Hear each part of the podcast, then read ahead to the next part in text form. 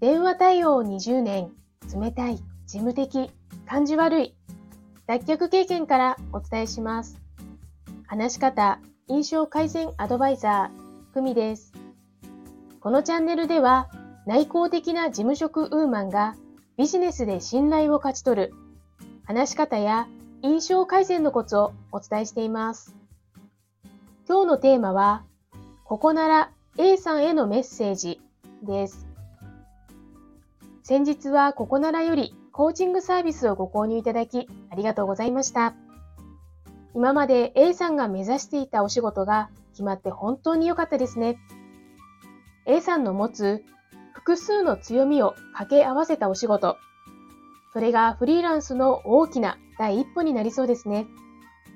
A さんの時代の先を読む力、そしてそれにすぐさま対応すべく様々な情報を調べ、行動に移せる勇気、実行力が本当に素晴らしいと思いました。コーチングセッションの中では一緒にアイデア出しをしましたね。新しいお仕事で不安があるかもしれません。どういう状況が自分を不安にさせるのか。